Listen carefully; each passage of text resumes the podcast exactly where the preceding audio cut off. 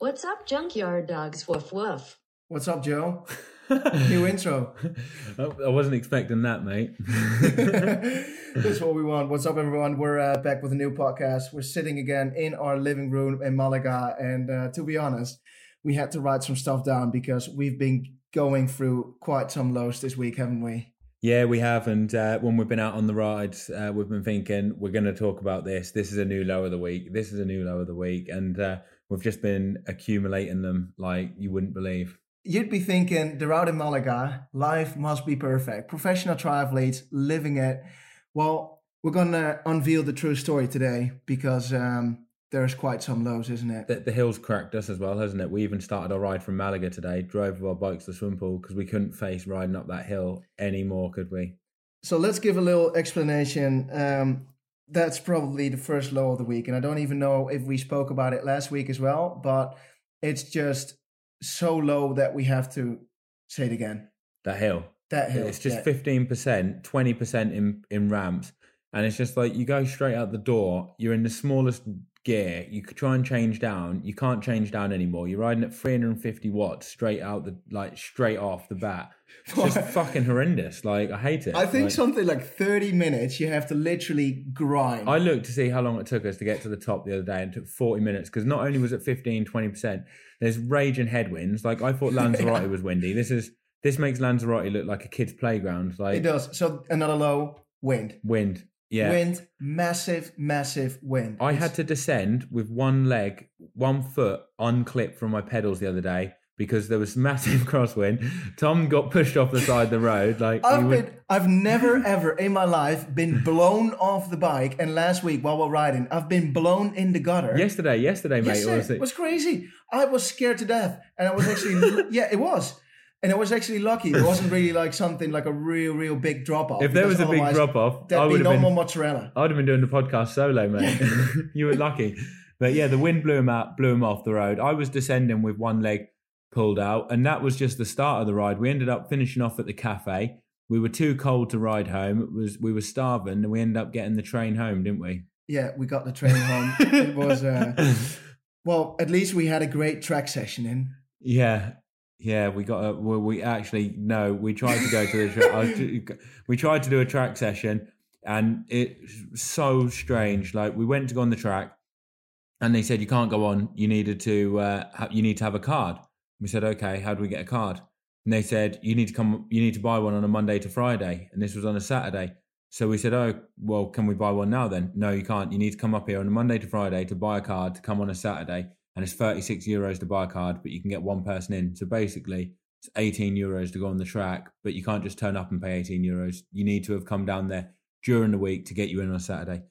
It makes no sense, but that to me is just sums up Spain perfectly. Always loopholes, loads of admin, and It's- just roadblocks put everywhere. It's it's not it's never a simple task, is it? It's it's always pool. Same story. If you want to go to the pool, you you they'll send you from A to B to get a ticket somewhere, make a reservation. It's just such a pain in the ass. And on top of that, language. And don't even get me Language started on the coffee. barrier. How bad is the coffee generally? Like we have found a couple of good places, but they're in Malaga, aren't they? So they're like I don't know, twenty minutes away. Exactly. They're worth going, but generally the coffee is horrendous. You, you're not really. Sometimes you just think that they're taking a piss. That they're unscrewing the sewer, put a bit in there in that glass, and they'll give it to you. Like this is Dirty. the coffee. Dirt, drain water, dirty water is basically what you get for a coffee in Spain with milk that doesn't even resemble milk. It'll either burn your mouth or it's that horrible long last milk that people don't even put in the fridge that they heat It's up. It's absolutely rough- disgusting. Rough as anything.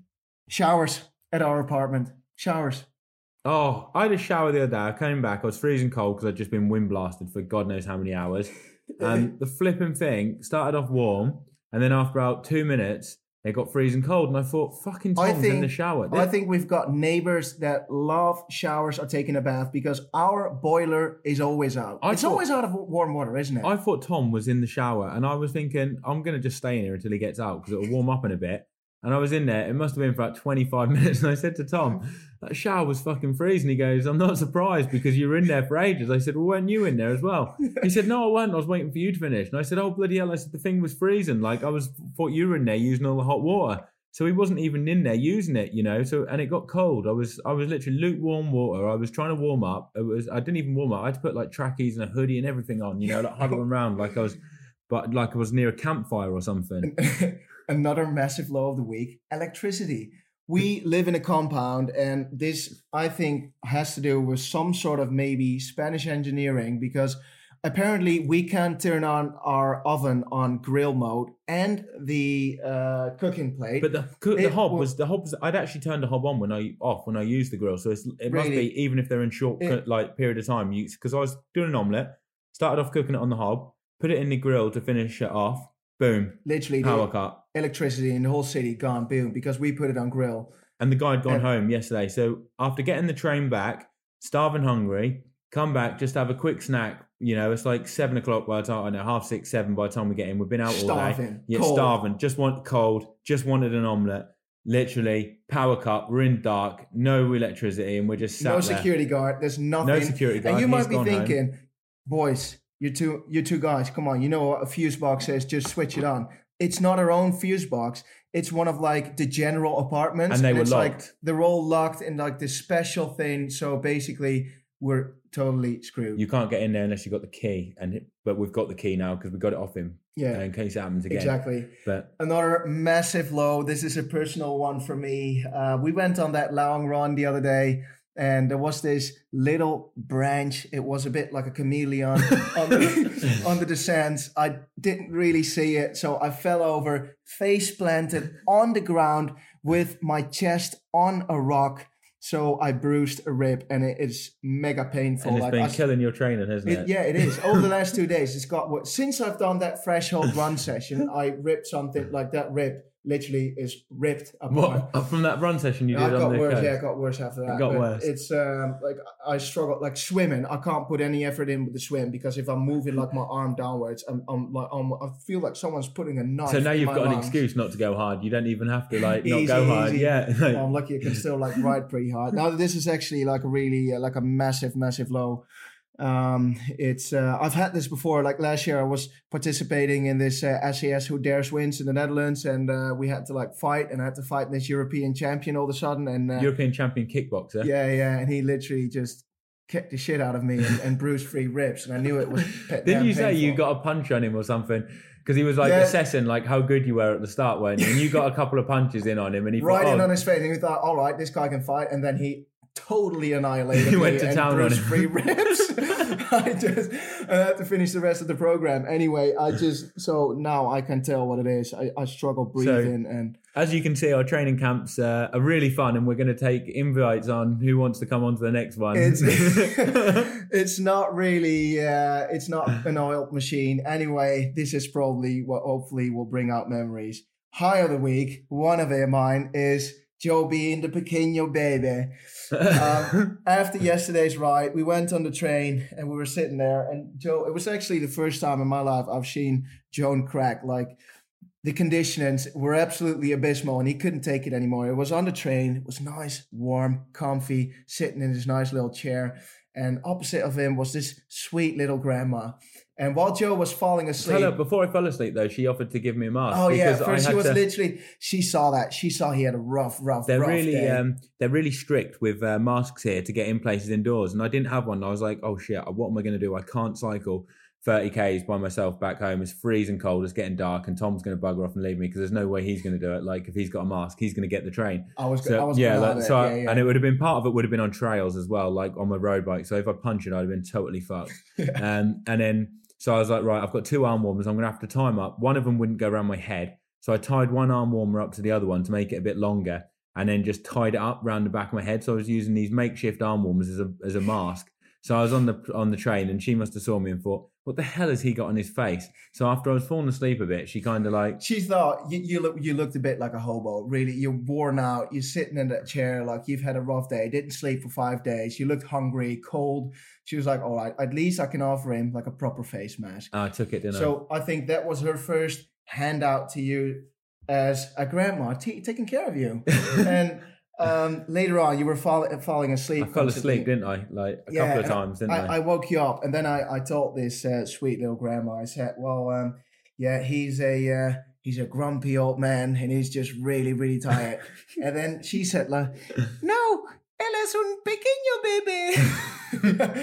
He's a little baby, and she was what- rubbing my head. And she was constantly rubbing your head, like, and she said, "No, he's a little baby. He's a sweet little baby." And I was literally pissing my pants because she was absolutely, obviously uh, taking She did it a couple of times, didn't she? She was like, when every time times. he was trying to slag me off, she was sticking up for me, calling me a little baby and Yeah. rubbing my hair. it was really funny, but she is the kind of woman I want to have on my training camp. And then when we left, she gave me a kiss, didn't she? yeah, on your forehead. it was really funny. I, I wanted to get Tom that. was gutted that he'd missed that on video because he wanted to absolutely rinse me with that. that would have been some golden footage for the Instagram post of the week. And she is almost honestly, that's what you want as someone to have on your training camp, isn't it? Absolutely, yeah. Yeah, anyway, um, another high of my week is, by the way, Joe, is last weekend um, was the Dutch Championships swimming. And all my little kitties I swim with normally, uh, they participated in it. And we spoke about the bonus episode last week. Um, is it like all right to train with slower people? Well, I think I can now proudly say yes because some of them have been absolutely smashing it in the pool uh, gold, bronze, silver, like some awesome times. I've been telling you all that. But one thing, what stood me in the eye, uh, what what caught my eye was something absolutely amazing. And I I haven't showed you this yet, but all of a sudden there was this uh, when I was it, watching it live, it was this uh, lady that was swimming at the Open Championships as well, and she is blind, and she's doing a hundred meter max effort. And can you imagine doing 100 meter max effort while you're being blind? Flipping it, you'd be hitting the lane ropes, wouldn't you? I know. It's amazing, isn't it? Like it literally gave me goosebumps. What do you think she was swimming? Oh, it's probably something crazy, like I know, fifty-six seconds or something. No, something. it's not that crazy. Oh, right. It was one oh six, but, but still, still good, yeah. it's awesome. Like But- really, because you couldn't really uh, see it, and there were Yeah. Saying about that though, Noel Mulkey told me that one of the training sessions that he's done in open water was you sprint and you have to sprint with your eyes closed. Because if you can do that in a straight line, Mhm. when you start an open water race, you can literally don't have to worry about sighting or anything, you know. And I think that's a really good way, Mhm. thing to practice in open water. If you can sprint with your eyes closed and keep a, um, a, a straight line, because then when you start off in the race, you don't even have to worry about sighting or anything. You can, and that first hundred meters is crucial, isn't it? You know, if you get a bad start, then But how scary is it to stand on a stand like that and then jump into the lane, like being blind, and then it's standing on the blocks and It's uh, really yeah, scary, it. isn't it? Like awesome. I, I really uh, find that awesome. That's a high of the week. Like them kids uh, making me proud. Uh, anyway, let's. Uh, we've had think our lows. do you think you're making the kids proud? Oh. Ooh, um, I don't know. I actually have to ask them, and they'll probably kindly say yes, like your mom would. She would always tell you you're proud, but deep down, I don't know. Um, anyway, do you actually have a high this week? Um, the weather probably. Like if I had to pick one, The weather? You've been moaning about the weather all I've been week. moaning about the wind, yeah, but like I mean, at least it's blue skies, isn't it? You know, you've got a, there's, there's High, a blue sky. high in blue sky. Um, oh, I have had some highs. I think the cafes were all right. What we found in the end, weren't they? Probably. I mean, there was a bit. We've had a good time. We've had some laughs. We make it sound like there's a lot of lows, but we have had a lot of piss taken and stuff like that, and it has been quite funny. I think that's uh, that's a good thing. Um, if uh, today we were going out on an easy ride. First, we went to the caf, and that's how we got to the main subject of the week. Because this week we're going to talk about triathletes because we think we are the special forces. And how do we get to the, how did we get to this topic? We literally got to this one an hour ago. Triathletes were like the SAS, you know, the best of the best. You know, if you're a normal sports person, you might go in the army, the Royal Marines. I don't know. If you're really desperate, you might go in the navy. Um, but we are triathletes. We're like we're like the SAS, the special forces. We can we can swim, we can go on, we can run, and we can bike.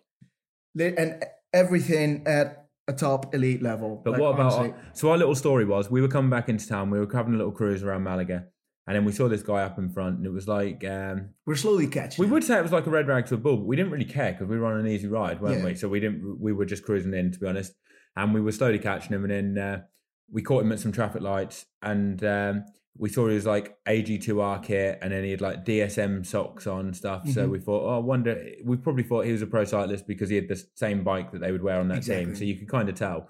But anyway, we just went ahead of him, like once we started at the lights, and then randomly he came past us, and uh, Tom was like Oh, do you think he didn't want to be overtaken by two amateurs? Because I mean, I was wearing like some winter jacket. We were trying to we were in warm. stealth mode. We were in stealth, No we sponsor undercover. kits, just just the casual ones, you know, and uh, we looked like uh, just just a bit bumming along. and he thought, nothing "Who are these? Who are these uh, like amateurs like riding in front of me? I'm a pro." So he came past, put a, did a bit of a like a, a little bit of an effort. He picked it Yeah, up. yeah, definitely, he 'cause picked it up. He Definitely picked it up because we were doing up. like Yeah.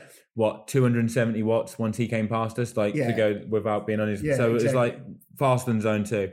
And then, uh, I mean, if it was Rasmus there, he would have had no fucking chance. Nah, like, no way. Not. Like, He'd be smoking he it. would have been, yeah, he would have been totally fucked. So he'd have picked on the wrong person. But he came past us, and then Tom was like, "Oh, I was talking to a friend, and uh, apparently a Dutch guy from that team's uh, out here." And I said, "Well, go and chat to him." So Tom like sprints up next to him and like starts having a chat. Um, I mean, what was he saying, Tom? Was he saying much? Did he have much chat, or was he a Uh, bit? it was a bit it was more a one way conversation. Me asking him questions. He just gave me answers to my questions. So I said, "What are you for?" He said, "Training." All right. So I basically asked him some some basic chit chat questions, and I was like, uh, this is it. "The city's nice. The sun is shining, and uh, what a beautiful And day." Tom definitely pissed him off because randomly, out the blue, after about five minutes of riding next to him, he suddenly did this burst Yeah. over, around this car, and I'm thinking, what the fuck is going on? Like, I'm like hitting like 650, 700 watts to Yeah. stay with him for about 15, 20 seconds. I'm thinking, why are we doing this on like an easy ride? You like, thought maybe Tom asked him what is his one minute PB yeah, power. can you show? And he said, and Tom said, can you show me for 30 seconds? All of a sudden, the thing was there was this car in front of us, and he was riding like we were riding like 35 k's an hour. Just It was a bit high. dodgy behind the car. It though, was a bit dodgy, yeah. But he wanna all of a sudden he wanted to overtake this car. This car was speeding up, so all of a sudden we were riding like 50 k's an hour in order to like overtake him. It was very unnecessary. OTT for a recovery in ride. the middle of the city, and before that we were overtaking him with 30 k's an hour. Yeah, so we he- were catching him, so he was suddenly showing muscles, Yeah, show it. It was it was flexing. So Tom went up to him and like started the chat again. and he had breathing hoped, through his nose.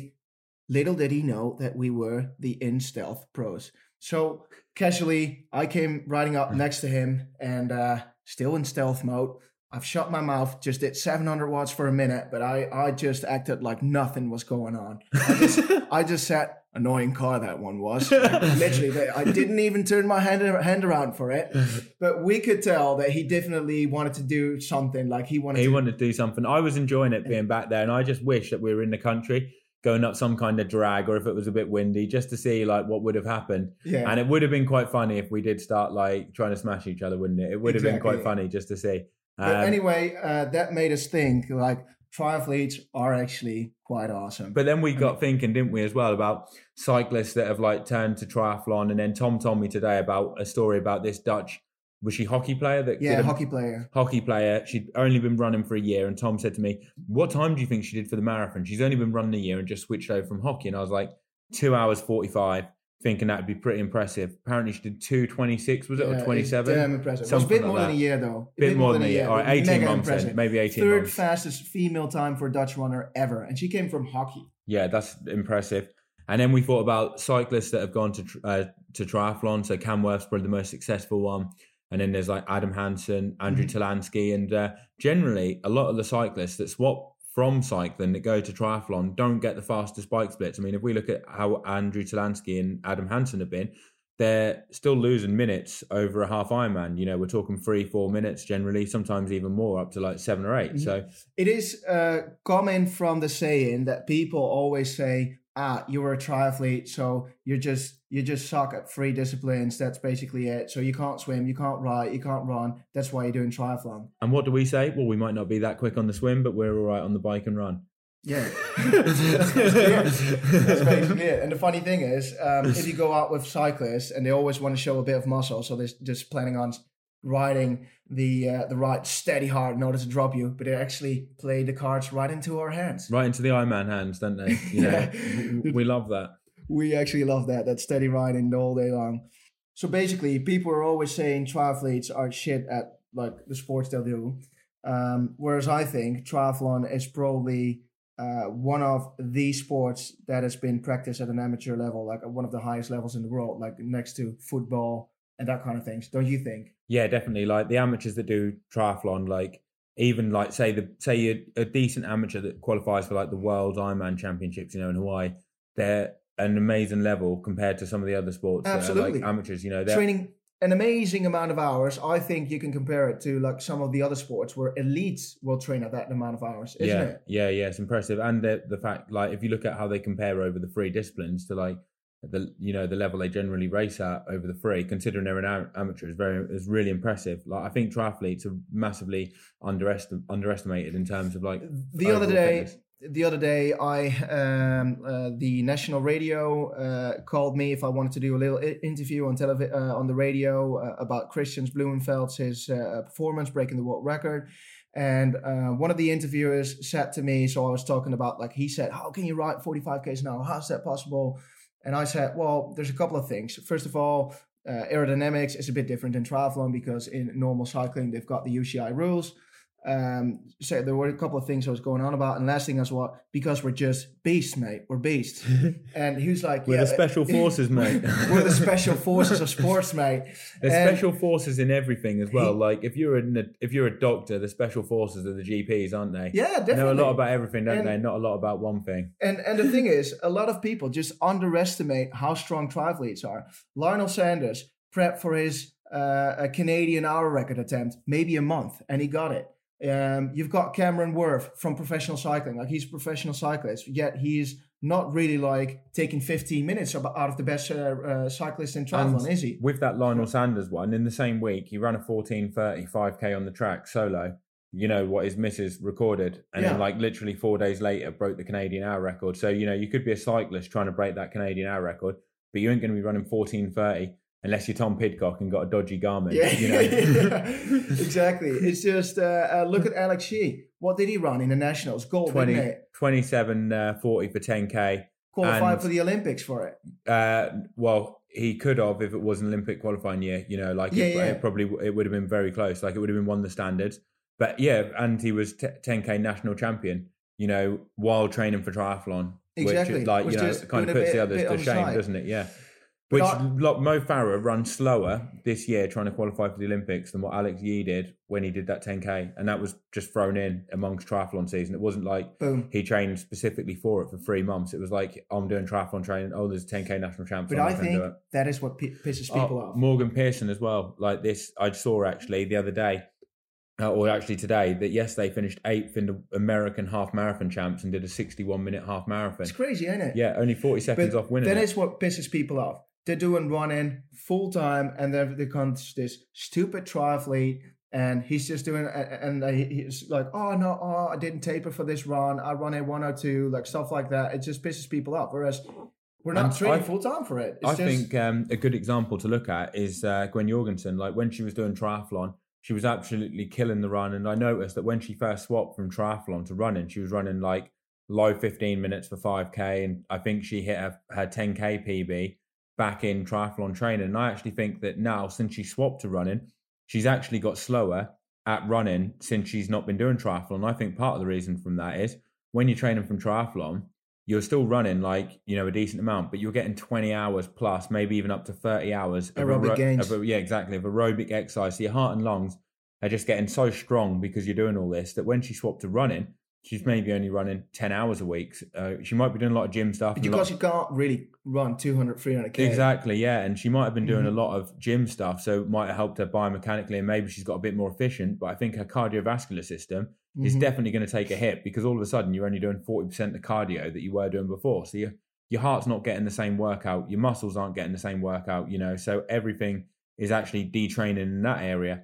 And I think that's a, that's an area where a lot of sports could actually improve. Like I saw Eilish McColgan, who's um, one, one of our top runners, and she incorporates a lot of cross training and cycling in her training so she can Mhm. get more cardio in um, and uses the watt bike a lot. And she's been running PBs, went to the Olympics this year. And yeah, that's what we've been it. talking about. Like other sports should incorporate more um cross sporting in order to get like Yeah. more gains like being a more Especially if you're a runner. I think a lot of runners could do with cycling to get some like Yeah, easy intensity, aerobic, easy aerobic. non-taxing uh, stuff on the Yeah, body like some three hour rides where they're not working that hard. Because if they do a lot of three hour runs, they're just going to deaden their legs and not get the speed in. But doing take a for example a professional triathlete and a professional cyclist so a prof- professional cyclist they train around 15 to 20 hours a week meaning something between 450 and 6 650 ks some of them do a bit of strength training Um, whereas a triathlete, uh, the top elites, uh, elites talking about, they train easily between 25 and 35 hours. a Some cyclists would travel, more- train more, though, wouldn't they? Would they not tra- train more than that? Like Mm. 25 hours, don't you reckon? No, Like low no. impact. Low impact. Yeah, yeah, still low impact. Maybe, maybe the odd weeks, but You've got a funny story with your friend, didn't you? Because you train with uh, Edith- Tom. Actually trains with uh, Ide Schelling. Is that how you say it? yeah, from Bora So. Who who got the polka dot jersey, didn't he, in the Tour de France this year? How yeah, long? the first week. How long was he wearing it for? Uh, a week. He was wearing it for a week, but Tom's got a funny story about what he was telling me earlier because we were having a little bit of a laugh after we saw that guy um, who was cycling because we we wondered who he was, so we looked up. He's like an Australian that rides for uh, an Austrian that rides for DSM. Yeah. Um, So basically, um, when Ide started riding for Bora Hansgrohe uh, in uh, the Netherlands, people didn't really yet knew there was someone riding for Bora Hansgrohe. So we, we were on a ride. full well, kit were- wanker, they thought, Full didn't they? kit, yeah, yeah, yeah. We were on multiple rides where people were like, "Oh, you must be a big fan. You got like the helmet and the bike." And at first, he was like bit taking a piss. So you can "Yeah, imagine yeah." mid twenties, and they're like, "Oh, he's a big fan. Look, And he I- spent all I his pocket always- money on it." I was always taking a piss. I was always like, "He's a huge fan. You should see his garage at home. He's got everything." And he's got the last three team bikes they've had. and they, they, would always say like, "No, I'm on the team with with Peter Sagan," and I would say, And what would you "Yeah, say? That's a good world- joke. and I'm world champion. Ha ha ha. no, it's like it's actually pretty funny, but he's uh, And yeah. didn't some woman say uh, wouldn't believe him, wouldn't she? You yeah, said, like, until well. he showed like some pictures with Peter Sagan and all that. Like, Yeah, yeah, it's quite funny. But anyway, like getting back to the story, so they're training like 20 hours to 25 hours, like tops a week. Whereas I think they could massively gain from doing more sports. If you look at triathletes, for example, how many hours do you think uh, some of them train? I think the average, some pro triathletes train like 30 hours. yeah. I think twenty five. I think generally, like as a pro, t- low twenties would be low, would be very low, and like some do up to like thirty five hours. I think that which is like on right on the upper end. Um, but what an interesting thing was, some pro triathletes, uh, oh sorry, pro cyclists can actually they do a bit of running in their off season. Apparently, I can't remember if it was you that told me this or someone that Oh, yeah. yeah. because they're getting a lot of bone problems that they're uh, you know from just sitting down and no impact that a lot of them have been told to run a bit you know in the off season just to strengthen them up because Mhm. obviously you can they can they can get weak can't they quite brittle but um, we saw the uh, the Yates one of the Yates brothers did a marathon and it was just under three hours which is not bad I mean it's it's not great but it's like all right I guess Mhm. for not much run training but then you got to admit that you got to guess that he is a professional athlete so he should be pretty quick but then we saw Tom Dumoulin Yeah. 32 crazy, minutes for yeah. a 10k which is bloody impressive considering like he's done no running or if he has done running very little run Mhm. training because he's been training for uh, cycling but it would be really interesting to see Tom Dumoulin do some duathlons He or wants to do a uh, an Ironman in the future. yeah, I think he'd be very good if he's doing 32 minutes for a 10k off Yeah, no run training. I think he's so too. ve- he's nat- very naturally talented at running. Like he must be biomechanically great. Yeah, the, I think so too. And uh, on top of that, so um, I think that other sports could benefit from doing some more sports, either weightlifting or go for a little swim, like just easy. It's just great, isn't it? Yeah, yeah, besides definitely. That, like, I mean, uh, take the leap a little bit because triathletes are like uh, MMA fighters. If you com- compare it to like uh, cyclists or runner, yeah, it is because MMA, MMA fight you need to be very well rounded, don't you? yeah, yeah, you do. and it's also that um, the way our bodies are probably we are more like uh, mesomorphic like a bit Yeah, yeah. muscular upper body you know the uh, So you look a bit better on the beach than a tri- than a cyclist, you you? could tell what is a triathlete and what is a runner And a cycle, yeah, tell. runners, cyclists, like no upper body. If they more- swimmers have got the best, haven't they? Like if you were going to be one of the free sports and you wanted to like look good, you'd want to be a swimmer, wouldn't you? but the, but the legs legs mate some Yeah. of the swimmers they have really really tiny legs But You I would get, I would rather have tiny legs and like the upper body what they've got than uh, really yeah, because a runner hasn't got that big legs or a swimmer have they? And they just I look, think you real, want they look like kids. between. In between, mate. in between, yeah. You want to, so the moral of the story is you want to be a triathlete. you want to be and the good, cool thing as well about triathletes is uh, going back to that SAS thing, special forces. We are indeed like James Bond. A runner, a swimmer, and a cyclist will always say to a triathlete, "What the hell is that gadget?" We've always got gadgets. Yeah. Whether it's a glucose monitor, whether it's like uh, uh, Glucose somewhere uh, um, you're a, a 16 hour triathlete, but still got like a dual sided power meter. Um, we've always got And all ju- the gadgets. Just remember, blokes, if you're going on a night out and you don't want girls to pester you, just put your glucose monitor on. Exactly. they won't talk to you. Exactly. and what was the uh, you you saw a funny thing, didn't you? Um, uh, some neck workout thing, didn't you? Yeah, that's going to be a bullshit workout, uh, bullshit buster in the future. Oh, is it? That's Yeah, getting me excited. That is this. oh, that this one is away this is a really funny one. Like, it's, That is uh, good I would love to talk more about it now because I could absolutely rinse this product. I told you by looking at it, it looked like some really uh, futuristic stuff. Anyway, um, the good thing about being a triathlete as well is you just shut everyone up at a party.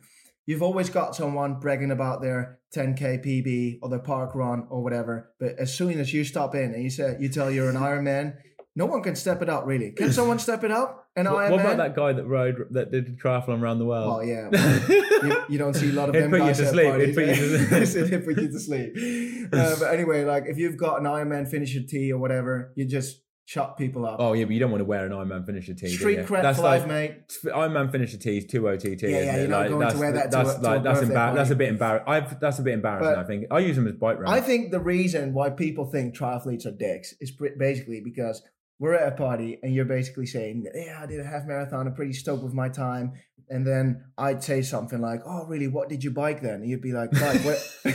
what, what do you mean? Oh, oh, sorry, I, I've only done." And then you'd ask me, "What's your half marathon time?" Oh, I'm sorry, I've only done one six years ago. I only do it in half Ironman. If you're uh, a keen, but still faster than yours. I think that's just the main reason why people think triathletes are dicks, don't you think? Yeah, probably. Yeah, you can tell Tom's pissed a few people off at dinner parties, can't you? it's uh, it's just massive street crack. It's just status bonus for life. it's an upgrade you just need to get. So what's uh, what's the uh, next thing then we're going to talk about? I can't remember now. Is it Instagram Yeah. post a week or is it bullshit buster? Let's let, uh, let's first talk about some race results because there Oh, were some races going on. the race weekend. results. Yeah, so Indian Wells, Lionel Sanders came out on top. Looks like he smashed it. Like actually, he didn't have that good a swim compared to what he had had been having in previous He races. He had a really good year this year with regards to the swim. yeah, with regards to the swim, like he his, improved his loads. swim's gone up a massive level. So for him to lose three minutes in the swim, I and looking at the people that swam that lost time and got out of the water about a minute forty five to two fifteen down, I think he would have expected to be with them. So I think he would be a bit disappointed with that swim in the race. Mhm. Three minutes behind Vincent Luis, two minutes behind the next guys like in the pack. Um, I think he would like to have been one minute closer. Um, and then had a good bike, bikes two hours. Annoyingly, the Ironman coverage was absolutely shocking, and there was one time split on the whole of the bike, which was You can't get miles. there. Like the local park run where Yeah. your uh, people from the birthday party go to has got a better time, timing Yeah, that than your than park run Ironman. has better tracking than an, an Ironman, which is absolutely shocking. Like why there's not TV coverage when you've got Lionel Sanders with his profile, Vincent Luis, Jelle Geens, who won like a WTS, and loads of other decent athletes. It was a big racing pro field, Yeah, yeah. 45 pros, an awesome field, and there's not, let alone actual coverage showing the race. There was one time split on the bike at nine miles. So after nine miles, you didn't know what was happening until the end. But anyway, it turns out that Lionel Sanders caught Vincent Luis because he had a bit of a crash. Uh, Vincent started the run pretty well, but then faded, probably because Uh, he was a bit wounded. People wanted us to um, to chat about that crash a little bit. Um, we were not sure exactly what happened, but what I uh, well, it sounds think like what a it- policeman like- sent him off course. yeah, a policeman sent him, of course. He's driven into like some sort of neighborhood into a Tesla car. Um, that obviously is very unfortunate and very very bad. So the car the, wasn't expecting to see anyone because it was in a neighbourhood, uh, but the police, but the policeman sent him in Yeah. that area. So it was just and an the, act- the debate is really um, hard, really, because um, is a triathlete responsible for knowing the course? Yes, but what if an official tells you to go off course? What do you do? It's really You're going to go off the course, aren't you? exactly. But I think they need to make it. They say the athletes are responsible for knowing it, but generally it's impossible to know all 56 miles of a bike course or 112 you're doing an Ironman. And when you're in the moment, you're not quite thinking, right? Are you? You know, you're like, exactly. you literally you got to think that guys are breathing out of their ass. They're riding 330 to 340 watts. He's smashing it because he doesn't want to get caught. He wants to get off the bike with a buffer. And if someone tells you the wrong way, then you're going to go it. You're going to go that way. But also, they should have cones to stop you from going that way, so it's completely obvious that and like then you've got a guy. So Vincent absolutely smashing it, 330 watts in the zone. Policeman, donut behind the steering wheel, chilling out a little bit. He doesn't get it. No, and one thing that me and Tom both said because I've had this before where I've been sent the wrong way as well, but I've learnt my lesson and what I do now is I always put my route for the race on Wahoo. So Exactly. even if I go the wrong way, Follow straight the dots. yeah, you follow the dots, and even if you're not looking at the map on there, it will start flashing red lights, won't it? And make yeah, it starts kicking off at you, so you know straight away. Oh shit, I've gone the wrong way. If you so know, you know. if you know, you know. So if you haven't got one, get a Wahoo. Get all, get the GPX files of all the races you do, put them on there, and you won't be taking a wrong turn. And it gives you peace of mind if you're not sure whether or not you have taken the right turn or the wrong way in a race. That policeman was probably a runner or a cyclist. Yeah, he was probably a runner or a cyclist and wanted to shut him up at the dinner party. Exactly. Maybe Vincent pissed a homestay off or yeah, something. but then triathlete being a triathlete, not giving up. Not giving. Up. he just went to the finish line. Oh, this is also what we wanted to talk about. Like because um, what caught my eye was we've both saw a runner that was going to run Marathon Valencia, but both pulled out. Two professional runners.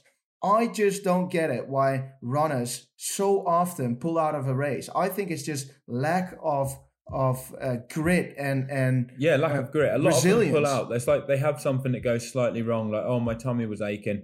Oh, my legs didn't feel hundred percent, so I pulled out of the marathon. It's like sometimes you've just got to, but you know, you've just got to put put up with it. You've got to dig in. You've just got to grind it out. You know, and Yeah. I think that's what builds character. You know, wired differently. yeah, you've got to be. You know, like if you're like Tom was telling me about a couple of them that did the Olympics. Uh, and I've heard, I know a couple of guys that did the Olympics for the marathon. They just pulled out because they were like feeling bad in the one heat One had a humidity. bad tummy, and out of uh, the other one felt felt bad in the heat. I'm like, mate, you've qualified for the Olympics. Other people qualified as well, but couldn't go because there weren't enough spots. Yeah, I and think you just I think it it's disrespectful not put, not, not finishing yeah. it, especially in the Olympics. And to be honest, for yourself, surely like you don't know whether or not you're going to qualify for the Olympics in four years' time, and you've taken the chance of someone else that could have gone. And there's everyone's watching you. The country's paid for you to go out there. They've paid for the funding. You owe it to everyone else and to yourself to really finish it and do the best you can do on that day. And that might not be what you hoped for, but it was the best you could do on that day. And in the end, in 20 years' time, you could tell I finished an Yeah, Olympic marathon. Exactly. At the end of the day, who wants to say in 20 years' time, we're talking about it when people ask, oh, how did you did the Olympics? How did it do? Or a DNF? You know, Why? I Oh, my ra- tummy hurt. my tummy hurt. What a pussy. Like, you Yeah. know, man up, don't you? I know. And on top of that, if you didn't finish, they could get that uh, Olympic tattoo. Yeah, like, yeah, exactly. You can't get it if you didn't finish. do, yeah. Like, I did, um, I, I remember doing Kona in 2016. I had an absolute, sh- had an absolute shocker. Like, it wasn't my day. Um, but I, I, I carried on, you know, I finished it. Like, I was out there for a long period of time. and um, it made me it kind of built a bit more grip because it was shit and i thought i don't want to go through this again um, next two times i went there i got top 10 both times and it and it felt way way better than you know than it had done before i had that bad race because i had experienced the low the lowest of lows you know walking along the queen k it was fucking horrendous like you know i thought this is shit it pissed me off and i thought i'm never going to experience this again in Kona when I come here. And I think if you pull out when the going gets tough, you're always going to pull out when the going gets tough. In sport, you know, you've got to dig in, you've got to battle the demons, and that's part of the racing, isn't it? You know, exactly, it's, it's overcoming adversity. exactly. That's uh, So a lot of them don't want to don't want to do it, do they? You know, and uh, you kind of look at them and you just think you pull out in racing like that.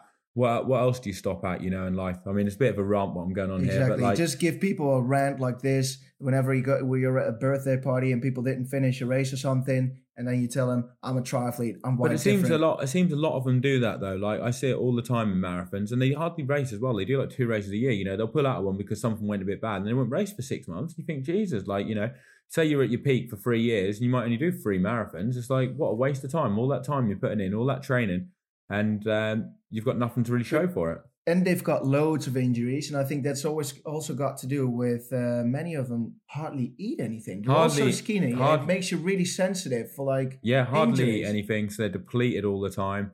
They train too much on the road, not enough cross training. Don't do gym stuff as well. A lot of them because they're worried about bulking up I and getting think muscle. they should put them uh, the marketing of that glucose monitor right in that running zone because Oh, uh, they would love runners that. they would uh, they would they would they Basically, would need it. Yeah, if you wanted to, if you wanted to make something to make some money, sell something to a runner that will help them get to race weight. They'll be all over that. yeah, probably. um, well, uh, let's go on. Uh, still Indian Wells. Uh, Jelle Geens Yeah. came in third. He had a five minute penalty. Five minute penalty. Five minute penalty. Um, looking at the Strava, like he's he had a quite decent ride. Like still, he averaged a bit more, uh, like something like 300 watts. So he's yeah, it quite looks light. it so- looks decent. It looks decent, but we have had two things, haven't we? Like someone said that he was drafting pretty bad. Obviously, we can't name. You can't tell, We you can't, can't name tell what- sources, but Um, still, he uh, he rode pretty hard. 290 watts for someone his weight. Which he, what does he weigh? Like he must be 60 something Yeah, kilos. something like that. Yeah, It's it's quite- big. It sounds like big power. So who knows? It could have been an unlucky uh, penalty, or you know, it might not have been. We but still know. being But- able to come in third with a 108 on Yeah, the a legit 108 on the legit- mega rapid. Yeah, that's the thing with this race. We've seen it on Strava. This was a legit run. So he ran 108. Lionel on ran a technical course as well. It was twists and turns everywhere. Twists and turns around a golf course. So fair play to Lionel and Jelle Geens. Like, you know, sub 110s on a legit course. We're not talking one of them courses where it's 400 meters short and you've got a bonus 90 seconds. Yeah, This was basically 50 meters short, probably, from what we're seen. Basically, Crazy, 50, 60 crazy. meters. So you're talking 12 seconds. So not, this is what people pisses people off at the party. Yes, I run a 108 off the bike. it's true, isn't that it? would piss people off at the party, yeah. I put 10 minutes into you while while you're being tapered and all that. I did it off a bike under fatigue. And a swim. Yeah, and a swim and uh, yeah. So yeah, he did. He got top three uh, in the women's one. I can't remember who won, but I did see Tamara Jewett, who has been absolutely flying at the moment. She ran a one thirteen, which is the fastest half marathon run. That she didn't do that in this race, but she did do it in another race earlier this year where she ran a 113 faster than any other female had ever run over the half distance. She came second and stormed up the field. I think she ran a 116 in this one. Everyone was running like 124s, and she put almost put like nine minutes into everything. nine minutes into run. her. But the fact that the men run seven or eight minutes into her, the top two, is incredible because Exactly. she's a very fast runner. She's if she can sort out her biking, I think it is that lets her down. She will be a massive threat because she's quicker than Anne Haug on the run, uh, quicker than Lucy Charles. She's like the fastest runner, but she's just got weaknesses, and that's the thing. Mm-hmm. That's the problem. Although she's that good on the run, she's not execute. She's not getting the victories because the standard is so high across the board in females that if you do have a couple of weaknesses or one big weakness, you're getting exposed. And who was it who won, Tom? Danielle Lewis. Danielle Lewis, she's obviously pretty consistent across the board, and then end up winning by about a minute. And then who was it in third place? Ellie Brower. Ali Brower. So I'm not too familiar with these girls, but it seems like it was a pretty close race in the women's field. Mhm. With how much splitting the, t- the top three or four? Uh, top four at about like six minutes, five, No, six minutes. Five, six minutes. There was reasonable gaps then. Um, Yeah, but that's what you see in the men men's in this race as well. Like Chris Leiferman was about six minutes down, wasn't it? yeah, I guess because Lionel ran so fast, it kind of put a lot of time into people. a pit bull. And I did see on a thing that he was said he was going to bike the bike like there wasn't a run as well. So like if he did bike the bike like that, then like he really pulled it out. I mean, it, it's a shame that Vincent had the crash because it would have been good to see him going head to head and potentially Jelle Geens if he didn't get the five minute penalty. That would have been a good race, but I mean, I guess we've got that to look forward to next year, seeing some of these guys go head to head. Another race of the week is uh, Clash Daytona. Yeah, Daytona was a great one. Like I was watching um, a lot of that. I mean, I didn't realize it was actually on the Saturday. I thought it was on the Sunday, so I kind of missed most of the racing, but then signed up and watched it. It costs like two quid to watch it. I think that's a good idea to be honest, charging people two quid. If it can get like decent audiences and it can get some extra money into the sport and make if they can get better coverage because they're paying for it. I mean, I don't know what you guys think, but personally I think it's a good idea if they can get more money into the sport and do something with it, either up the prize prize money so you get a better field start in the races and ideally better coverage as well. But um Ditlev got off the bike with a two minute lead over Blummenfelt, two and a half minutes I think he had, but then he lost time in transition, which is um a bit of a schoolboy error or definitely needs practicing. Um, because you don't really want to be losing time in transition, you know, as free time. I, I used to have terrible transitions, but then I re- that was one thing where I was losing. I was literally losing like a minute in transitions, so I had to really work on that. I ended up when I was in New Zealand having some transition competitions with my sister and uh, fiance Laura, and um, they were absolutely kicking my ass at it, and it made me think. Oh, and they were they were like embarrassed for me. They were like, "God, you're meant to be a professional triathlete, and we're beating you in transition." So I did some practice, and then at the race Ironman New Zealand, I went from having a terrible transition in Wanaka where I lost about a minute to having the fastest or second fastest T2 in Switzerland. in no in New in New Zealand. that Oh, was in New Zealand right, just from alright. practicing it. So it is one thing to think. It's one of them things that you think I can't be asked to practice. and it could be shit. key in, for example, a race where you might miss the pack or just not. Well, if Ditlev had have managed to save an extra 25 seconds in transition, if he could have done that, then potentially, because I think he lost about 20 seconds, if he could have like saved that 20 seconds, it would have been, made it a lot harder for Blummenfelt to catch him, and he Blummenfelt wouldn't have caught him until like well into the last lap. hmm And it, you know, it might not have made them a difference, but you know, sometimes when people are quite far behind, that can make them think, oh God, am I going to do this? You know, or if Mhm. you've got a lot bigger lead, you can kind of hang on to it. But in the end, Blummenfelt won anyway.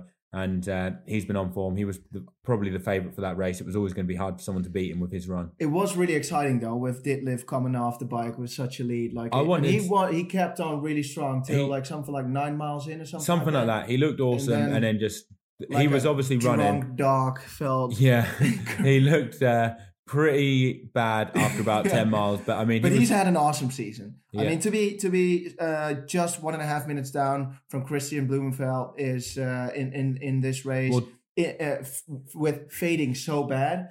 Um, I think like decent. well, and he's really improved so much over the Loads, last yeah, twelve months yeah. that if he improves that much again, then he's going to win like a race like that. And exactly. he beat Jonny Brownlee and a load of ITU guys in seventy point three in Portugal recently, Yeah. which and he did it on the run.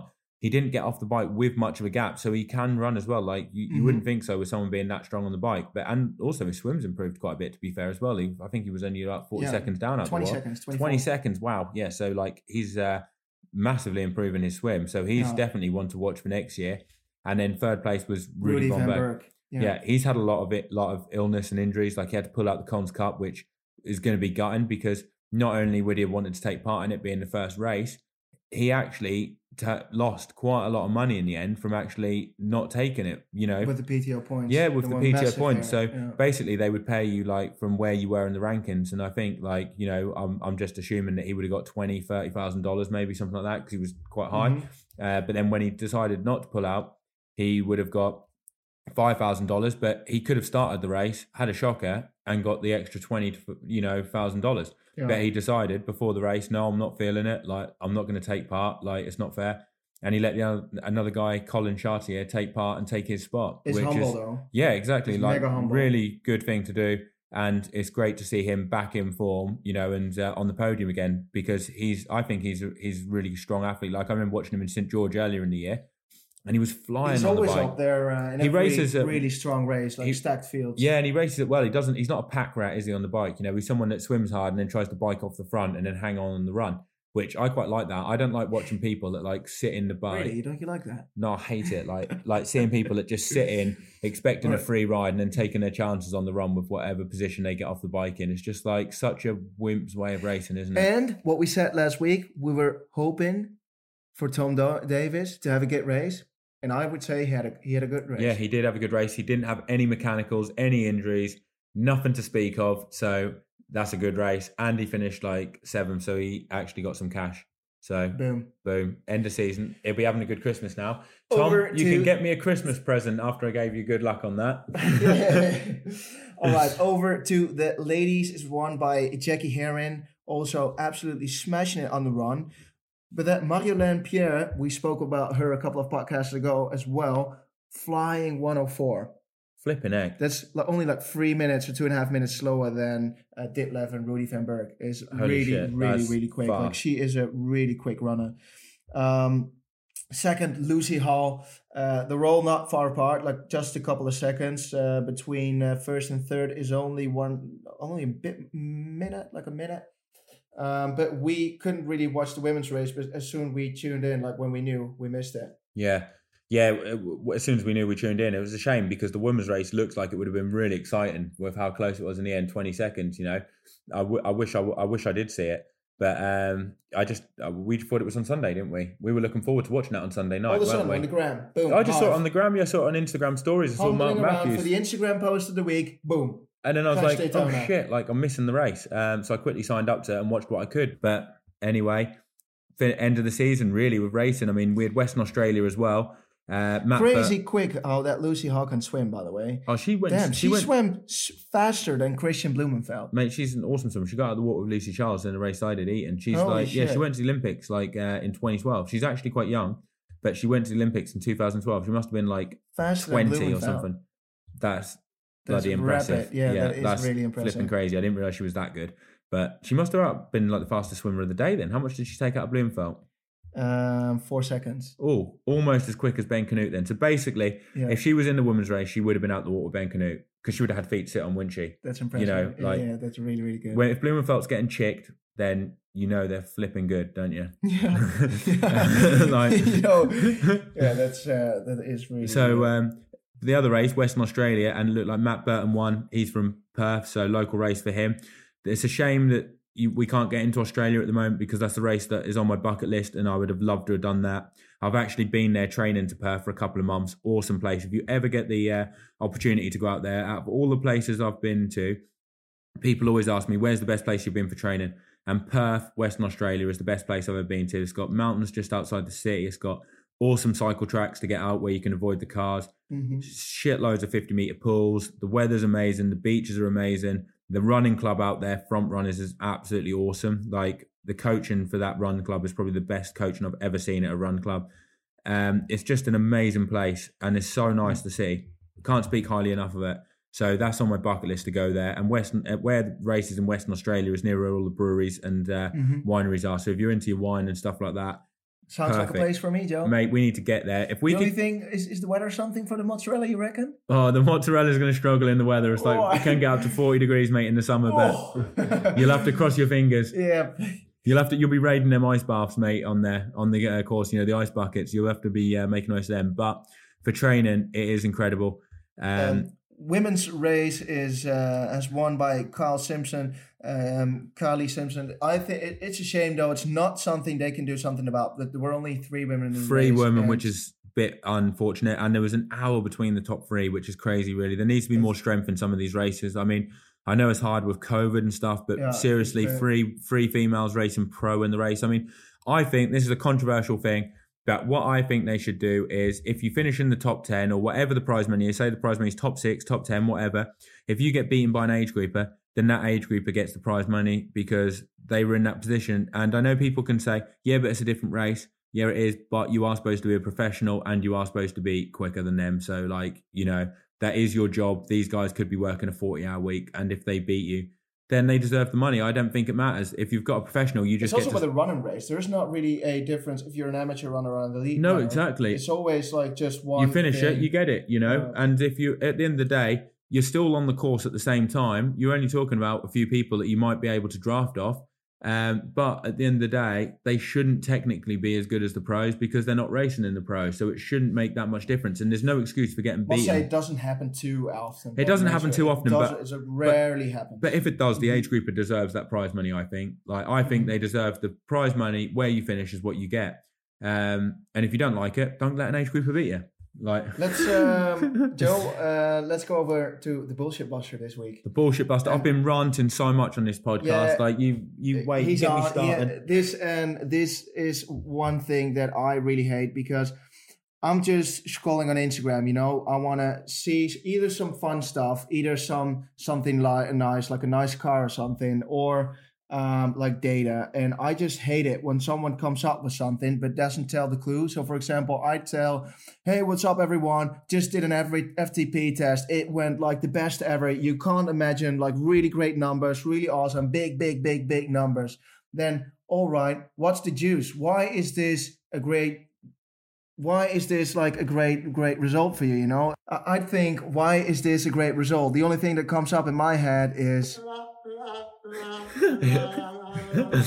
yeah, because like why wouldn't you post up any numbers doesn't it hey It's like it an- frustrate you I think it's like yeah, it does frustrate me massively, and it's like an attention seeking thing, isn't it? It's like saying, yeah, I did a 200 and a 400 meter swim test, amazing, like can't believe I've improved so much. big numbers Yeah, big big numbers. big big big Yeah, but they're not saying anything. It's like, well, if you're not going to tell And- us the juicy bit, why even like tell us that you've, you're pleased with The- how you've done? the you know? numbers don't have to be big or great. Like it's all personal, isn't it? And if you can tell a story, and this is what actually people will like, is for example, hey everyone, last year I did an FTP test, I had 100 180 watts, and this year I did it again, I had 220, a massive gain. And then I'm thinking, hell yes, that's a big gain. Yeah, it's like 15%, It doesn't have to be big it? You know, numbers because it can all be personal, right? It can be like a low reading Yeah. power meter or whatever. But just not sharing numbers is like you're a little kid. Yeah. Kristian Blummenfelt is on Strava. What are you gonna do? Like pick his training or something? But like the thing is, it? they're not even like picking people's training. They're just boasting about that they've had a big improvement, but then they don't want to share any of the details, which everyone wants to know because they know people are going to ask them, "Oh, well, what did you do?" And it's like, well, if you're not going to tell us, then why even tell us anything to do with like a little bit? You know, that oh, I'm really pleased with these Do numbers. you think know, it's got to do with insecurity? Insecurity. something like that. Insecure, wanting people to ask them questions. You know, like attention seeking. And I don't really know. Really, it's just a bit. it's just a bit strange. And uh, What also- about what about being in stealth mode, like not wanting to share data? Yeah, I think like I loads of people do it, but I mean, it's not like you can really copy anyone's training because even if you know what they're doing, like say the times and the paces they're hitting, you don't know what effort that is for them, Mhm. and everyone's different anyway. Like, I mean, if you saw Rasmus Svenningsen riding at five hours at His 320 FTP watts, could probably be 360, 370 watts, for example. And he said he's got a massive aerobic engine, and his um, VO2 max is actually quite terrible. So his max could actually be not as great, whereas his aerobic engine could be 320 watts. Exactly. So like if you're copying some that training and it doesn't suit you, then you're just going to massively cook yourself. So you need to think what works for you. And also you don't know how hard that effort is for someone else. So Mhm. you could be copying their numbers or what you think, but you could just be working way too hard or even way too easy and actually detraining, you know. Mhm. It's nice to see what other people are doing, I think, and like to kind of like follow the journey, if you know what I mean, and like comment Yeah. on there and stuff like that. That's what I it's like. all it about for. the journey, man. Yeah. It's all about the journey. Had a massive run today, like really, really fast 2Ks, like eh, really, really fast.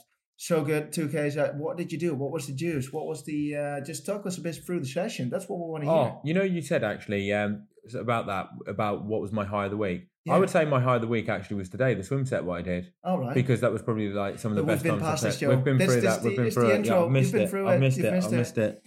Um, no, you can tell, like, tell them real quick.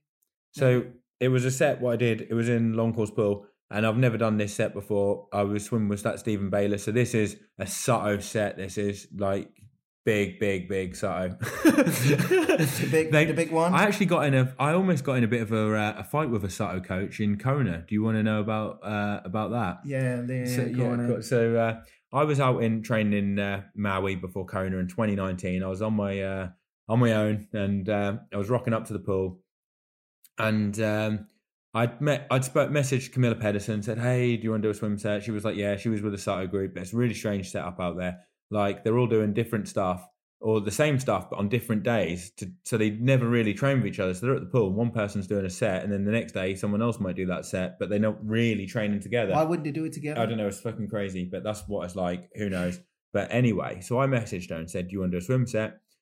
And uh, she said, "Yeah, yeah, yeah." So we the warm up was like 15 minutes. So basically, do whatever you want. Mhm. So you know, I was going to do a bit of swim, some drills and stuff, and then the main set was going to be like 15 200s. I think five at one pace, four at another pace. You know, getting a bit quicker yeah, each yeah, set yeah. with like descend and recovery. So basically, by the time you get to the three 200s, the two 200s, and the one it's 200, getting harder and yeah, faster you- and faster. you're pretty much recovery. building to max, I Mhm. guess. That's the general gist of it. And uh, the coach said, "Are you giving him the swim set, Camilla?" And she said, "Oh well, you, you know, he was gonna he was gonna join me. She, said, you know, he can't give you the swim set. I, you know, you can't give him a Sato swim set." And I said, "Is she, is she serious? Like, is is she being serious or is she joking around?" She looked at me like a bit like nervously, like, "No, she's." She's being serious, and I was like, "Really?" She said, "He's tried to get a Sato swim set the other day. He asked me for a Sato set." I said, "I was taking the piss because I saw you there. I was joking around. I didn't give a shit if you gave me the set or not. Like, I, I think that the coach was probably scared that that swim set was probably going to get you towards the front. well, that's what she said. She said, Well, that's being coached by him. Yeah, she said, well, you know, she said, well, you know, you can't tell him that. You know, you can't tell him what kind of swim sets that they're doing. Brett won't like it if you do that. I said, I ain't even racing her in Kona. She's in, she's in the women's race, and I'm in the men's race. What are you worried about? You know, and uh, that was my intro with the Sato coach. You know, it was a bit of a, it got a bit spicy out there, and I said, it- don't worry, I'll do my own set then. So I didn't end up doing a Sato swim set, but today I did a Sato swim set. Um, it was 100 off 135, then another one off 130, 125, 120. Then you did two of each, three of each, and four of each. But after the 120 one, the last 121, you go straight into the 135. So it was like no extra rest between the sets. And uh, it was quite a good set, actually. And I'll probably, uh, I, I did cheat a bit. I had Stephen Bayless in front of me. So I was kind of like getting a bit of a pull. But I'm going to do it in my pool back home and uh, probably use that as a bit of a benchmark session because I quite like that as a test set.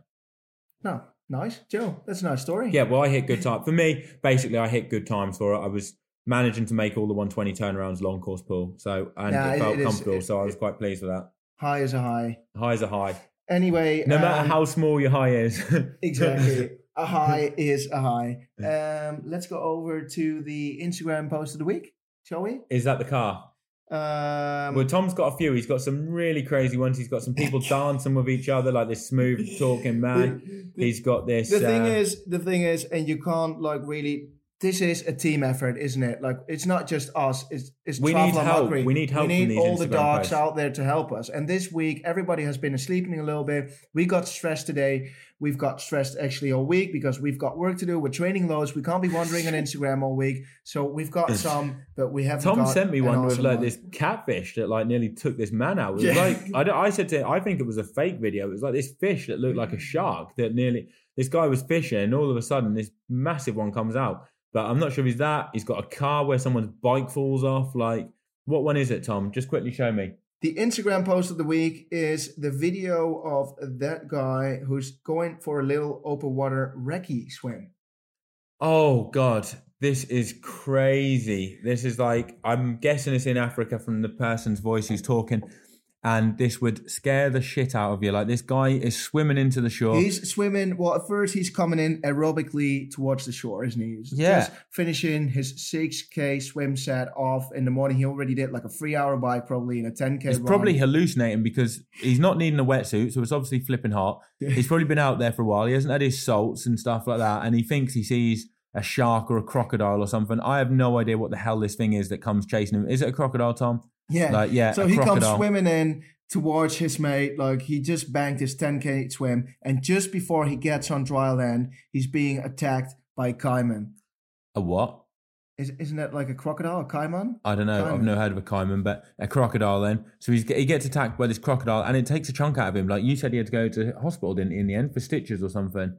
He's very, very lucky. Anyway, put yeah, it this mate, way. caiman, caiman crocodile. Oh, right, it's a caiman crocodile. Like you can Google that and see it. It looks Yeah. like a pretty mean thing. it And is really mean. this Um, swim, this thing swims fucking quick, doesn't it? Like It looking does at really it, quick, it like, like, it wants to. It's Tom probably, thinks these guys that go swimming with him, these little kids are quick. Well, this thing would wipe the floor of them Yeah, the way it comes bombing in. And see, looking at the face of the crocodile, I probably think he is a runner or a cyclist that wants to ruin this triathlete's body. Yeah, definitely. I reckon it's an, I reckon it's like an angry cyclist that's been like, you know, like you've, he's put. He, he once rode his bike, fell in the water, changed into a crocodile because he's been in there for so long because he couldn't swim. Um, and then he saw a triathlete and he takes chunk, yeah, and he takes chunks out of him. This crocodile is, yeah. I mean, we'll put a post up and you can have a look. But This made me think about uh, uh, the race we did earlier this year. apparently, the, the alligators are more scared of you. We got told on race day than, Yeah. than you are of them, which I find that hard to believe because if I saw an alligator, I would shit my pants. And pants. the like- annoying thing was, okay, you've got swimming and packs all that, but uh, I'm so shit at swimming. I was a lone survivor. and it's like dusky as well because it wasn't was even mega light, dark. So you had all the, the real pros up in front, all together, protecting each other with the with the uh, the kayaks and all that. And then you had all the age groupers shave on shore, didn't start yet, and then you had the cheesy little tasty mozzarella, So the mozzarella. battling it out. It I was scared to death. And they would have easily seen you because you were like your bright white skin. And, yeah, your bright white skin would have light lit Maybe it up for him because it was dark. what, what, the hell is it- that? Is that the moon? but yeah, basically it was dusky. Tom was swimming by himself in there, and he was lucky that he didn't get attacked by an alligator. Like That's he it. he narrowly escaped that. Um, anyway, um, this was it for the show for uh, today. I This is a pretty long one. We're going to end up getting fined, aren't we? Because we go over five hours of yeah, podcasting in a month. yeah, we need to like chuck in some extra money for that. um, anyway, thanks for listening, everyone, and we'll hope to see you again maybe next week. See you. Bye. Bye.